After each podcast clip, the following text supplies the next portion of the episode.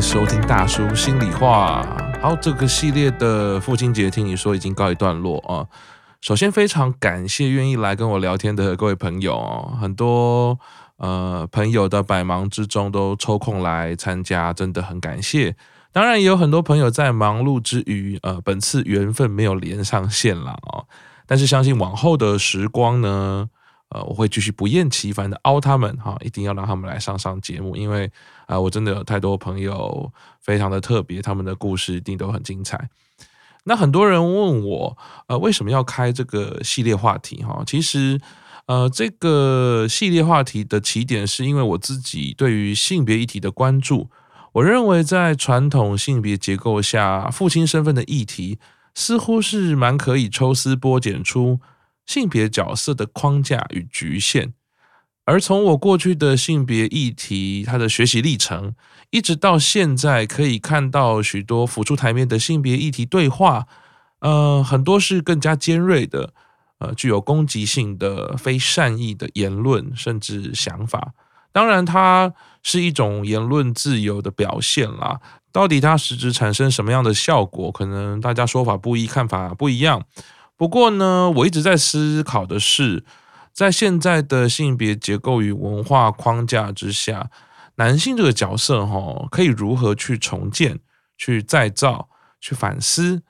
那可能最需要的，首先还是借由每一位不同的个人，去好好的说出自己的生命历程、情感经验、呃，过往的记忆。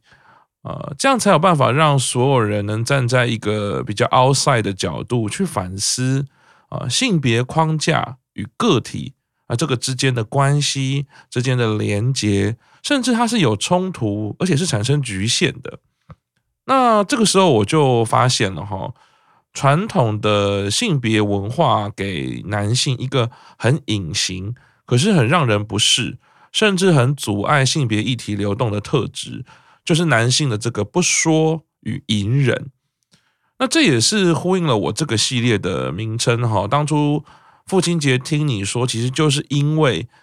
呃，时常这个社会所赋予的男性的角色价值，就是不说才是好的，呃，能忍才是男子汉，呃，诸如此类的哦。那尤其到了爸爸这个位置，就更强烈哦，似乎更是有口难言哦，爸爸。要肩负起经济的责任，要呃很厉害，很有能力，解决问题非常的强。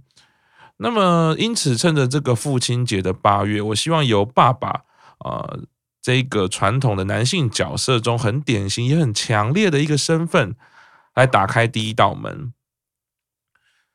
那我自己平常的留意啦，就是整个商商业操作上，几乎是放弃了男性市场。其实平常看百货公司的楼层也就知道啦，男性从来就不是商业瞄准的主要客群。当然，这个从不同的性别理论会有不同的看法。有些人会说，呃呃，女性因为被消费主义欺骗迷失了，也是一个父权底下的宰制。啊，也有人说，因为男性就天生不喜欢购物啊。啊，也有人说，哦，因为两性的消费取向与习惯本来就有所不同。也就是说，男性没有不消费，他其实。他的消费其实把钱都花在不同的地方，不过，嗯，我相信对一般人而言啦，其实总应该还是可以感受到，即便以一些赚流量的梗图啦，或者是议题操作啦，都还是可以发现哦，父亲相关的议题，这个热度是小，而讯息量也比较少哦，尤其是相较于母亲节来说啦，啊，母亲节这个，比如说大联盟，你会看到他会戴粉红色的帽子。那父亲节，我好像没有有印象中有什么比较特别的，或者是整体性的这一些呃动作，所以呢，呃，就甚至连最近的一份报告哈，也说了那个 Podcast 的收听啊，是以女性为主，所以其实很有趣哈，有可能我自己做这个父亲节议题的节目哈，这个意图跟目标哈，也可能是做心酸的，也就是说。呃，其实我很期待的是，呃，爸爸们的呃交流，但可能结果来听的可能还是女生这样子。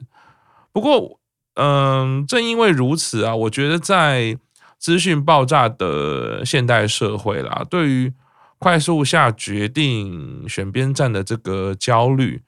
啊，还有这些这个焦虑带来的一些惯性哦，我想要尝试，也可以说是一种练习，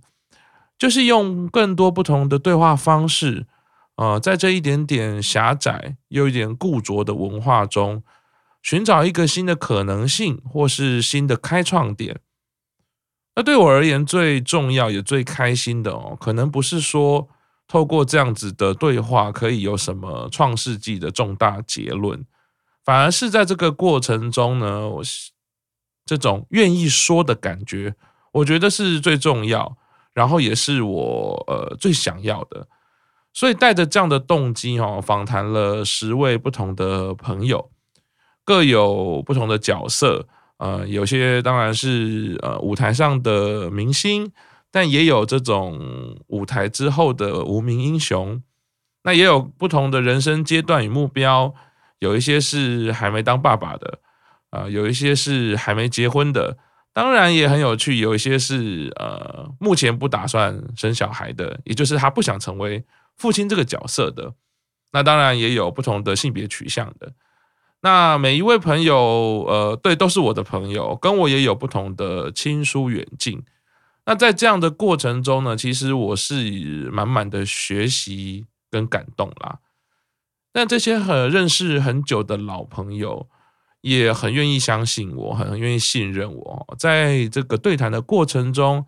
哇，聊了一些可能我永远都意想不到的故事。虽然我身为他们的朋友，我们所谓的朋友，然后。呃，会被我凹来的，可能关系自认都还 OK 啦。那但是真的是意想不到，他们会说出这样的故事。然后很多人他们自己也意想不到，他们会说出这样的故事。这对我来说很像是重新认识了一个朋友一样。那我也相信啊，就是这样子的呃叙述，这样的说出来，可能彼此的关系可能也不太一样。那我觉得让我感受到哈，其实。每一个人的生命哦，都是超乎想象的有立体感。哦，我们从小以为的认识这个动作哦，其实好像还有点平面，甚至是非常的片面。啊其中呃，让我呃最感动的一个回馈之一哦，就是在这样的对谈过程中，很多人都告诉了我同样一个类似的感觉，就是嗯，我没有这样子想过我自己的爸爸，或者是说。我好像重新了认识我爸，呃，也有说，呃，我以前没想到我会这样，可能是因为我与爸爸的关系。当我听到这样的回馈的时候，我内在的悸动其实是非常非常强烈的。原来很多人因着这样的对话，带来了一些新的感觉跟想法，是可以重新去定义自己的过去，好像那一些过去就没有那么僵硬了。呃，也可能是不那么纠结了，也可能因为这样子的对话呢，呃，让对方愿意相信我、信任我，让我啊、愿意让我去陪着对方去看看哦，那一些可能已经很久很久不去想、不去看的一些往事，呃，这样的结果其实是让我意想不到的。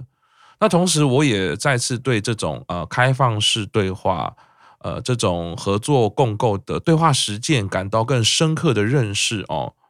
这个对话实践其实真的是在我的生命中开启了一扇很美好的窗，而且这扇窗哦是可以邀请其他人啊一起共享那道阳光带来的温暖。而之前在上一个亲子的课程，他是在呃教导家长怎么样说故事，尤其怎么样借由绘本。跟孩子呃彼此的亲子的互动，那在这个互动的过程中，要告诉我们，其实绘本带出来的呃效果，或者是说给孩子的影响，并不是知识性的，或者是说不纯然是知识性的，它其实更多是让孩子透过故事，怎么样去建构自己的认知，建构自己的情绪反应啊、处理自己所有的感觉。那么，在我孩子出生到现在，绘本对于我们之间的影响是非常重要的，也非常强烈的。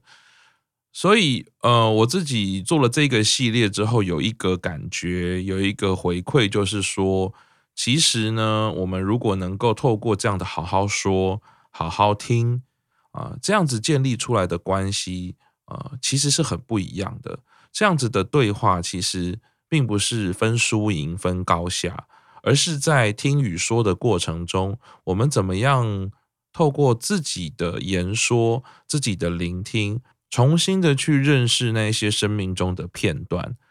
啊，不管过往觉得是好是坏，是惋惜是悲愤，是舍不得，或者是不甘愿不甘心，呃，如果我们可以好好的说，好好的听，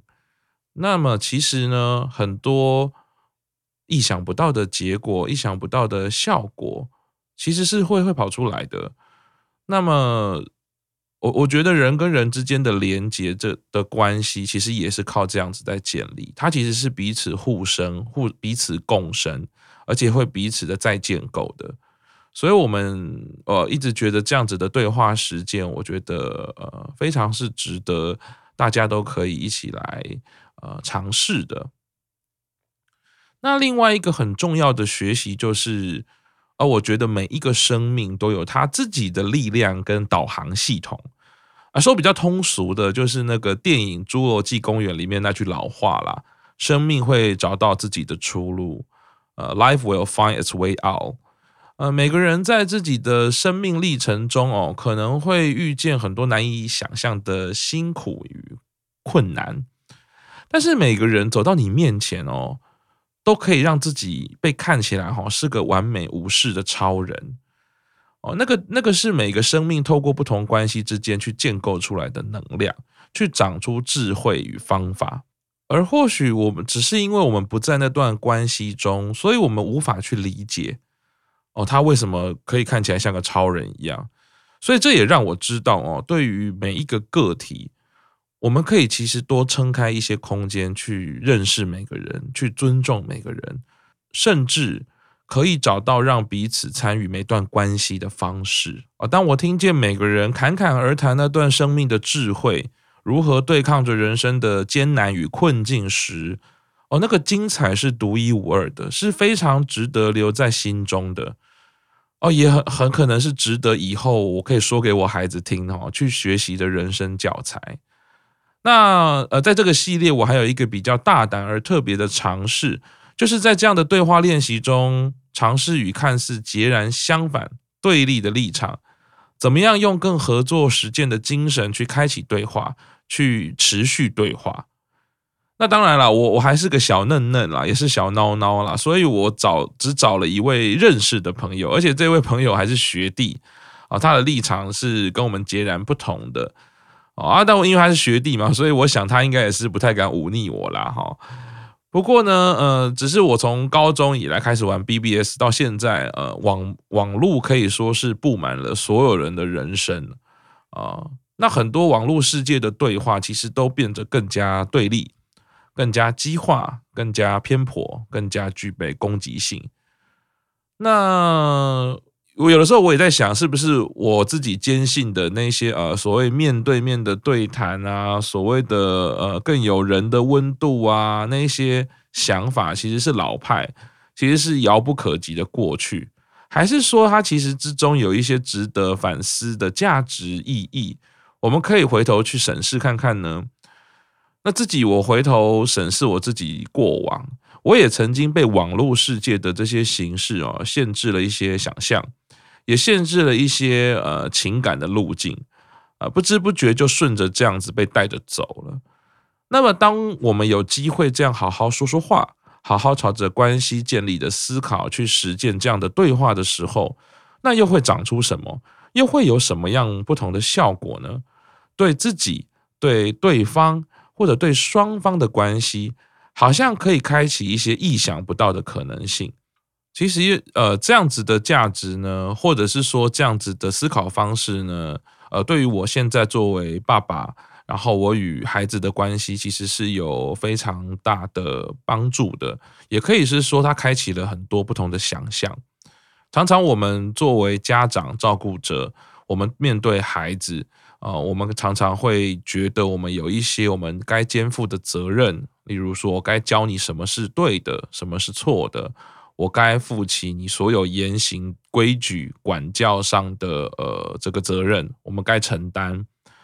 那在这样子的承担跟这些角色想象之下，我们其实会选择用一些既定的，可能是来自于自己原生家庭、自己过往，也可能是来自于我们。对这个角色的想象，可能借由小说、借由课本、借由任何各式各样的文本，我们给自己这样的角色一个剧本，而我们去扮演。所以，当孩子发生什么样的状况，我们就会立刻从大脑中挑选出一些适合的言辞、言论、一些语气、一些态度，然后我们觉得这样子对彼此是好的。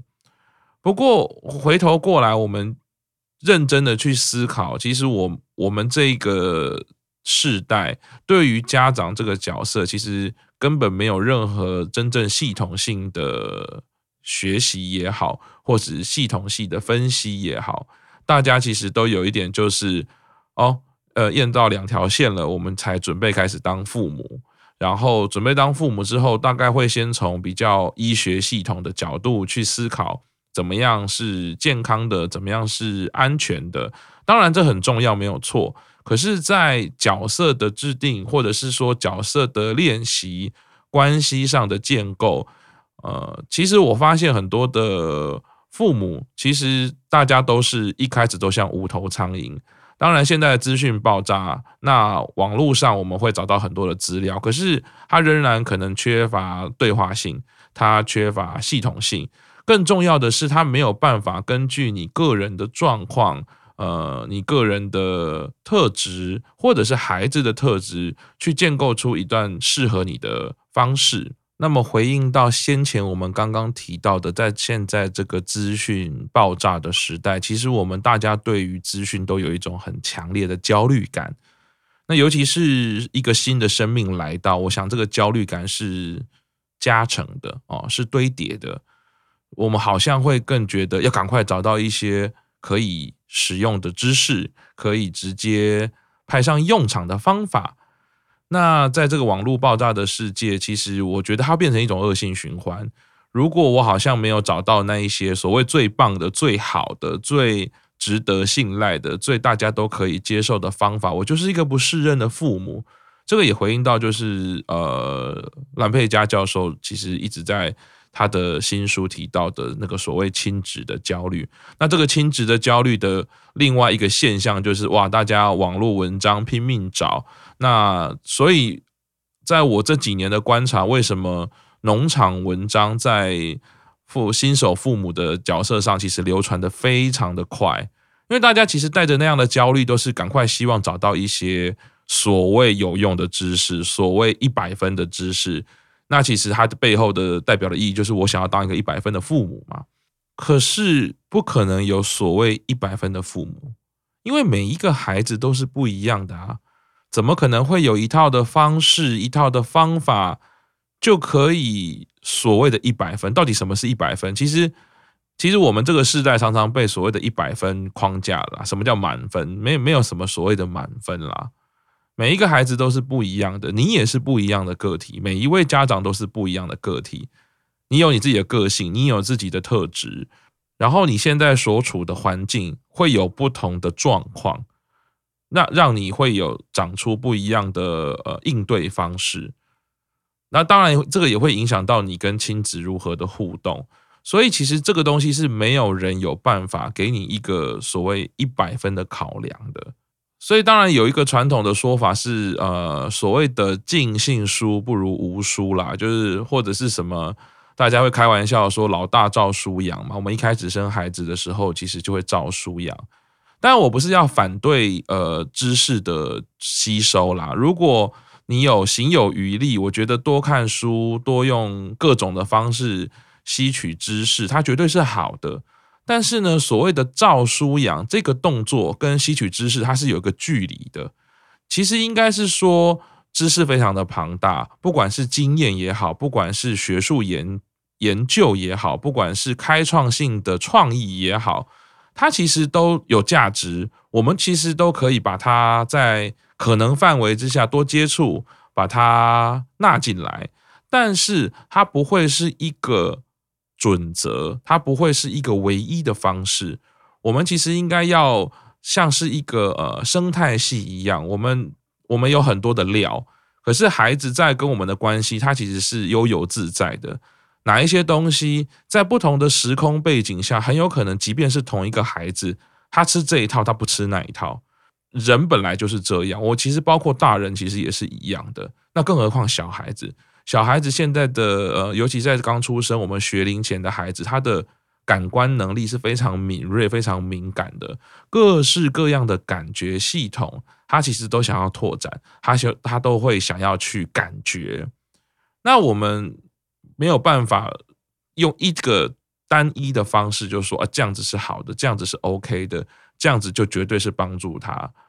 其实我我觉得人他就是一个非常有活性的，非常所谓的生命力，而且是非常有创意的。那么，所以，所以在这个状况之下，我觉得一个合作实践形式的对话，一个开放性的、更加呃多元性的。想象对于亲子关系其实就变得非常重要了，而且我相信对于更多的朋友，它可能是一个更有弹性、更让亲子关系都能更舒服的路。啊，有我们这个系列的对谈，其实我的感受就是这样啦。呃，不管是老朋友，或者是呃没有这么熟的朋友、新朋友，或者是年龄有差距的朋友，不同的工作领域、不同的世代。借由这样子的对话方式，我们都好像可以找出一些新的可能性，然后继续在自己的生命历程中往前走。我相信这样的对话方式对于亲子关系其实绝对也是有帮助的，或者它起码是一个你值得尝试的一条路。所以我自己对于呃这样子的想法、这样子的精神，我是继续保持着学习、继续努力。那这一个系列其实算是呃给我上了自己上了很好的一课。当然也谢谢这段时间呃陪伴着我们，然后在这个系列中一直支持，然后聆听给我意见的听众朋友。所以这个系列的结束呢，最最后还是要跟大家说，呃，父亲节听你说系列，谢谢你们听我说。顺着这样子的累积与感动，接下来呢，会有一个新的系列，叫做一百种老杯。对，我会透过不同的文本介绍，那也有可能透过访谈，去打开越来越不同、越来越复杂的父亲角色。最后，最后要感谢总是神秘而真挚的天才好友 AP，他除了一直默默的关心哦，让我其实有点受宠若惊啦。他其实也每每在关键时刻给我很重要而强大的回馈与意见，那甚至这个系列名称都是他帮我想好的，所以我呢一定会努力做好，我不要辜负他的诚意啊。所以人生其实有这样的朋友，其实真的是才能感受到活着的意义。尤其是在跟他每每对谈过程中，我就可以感受到这种对话的力量，这种对于关系建构上它的强大之处。好的，所以最后谢谢大家这段时间的陪伴。那么新的系列我准备当中，敬请期待喽。希望大家呃之后的时间，礼拜一我就会继续开始这个新的系列，叫做一百种老杯，来看看。你是哪一种老杯，或者是你遇到了哪一种老杯呢？那么今天节目就到这边，呃，再次谢谢大家，呃，新的系列希望你们也会喜欢。那有任何的想法跟意见，也欢迎在粉丝专业留言给我，然后让我来进行一些修正也好，进行一些思考也好，欢迎大家。那今天节目就到这边喽，拜拜。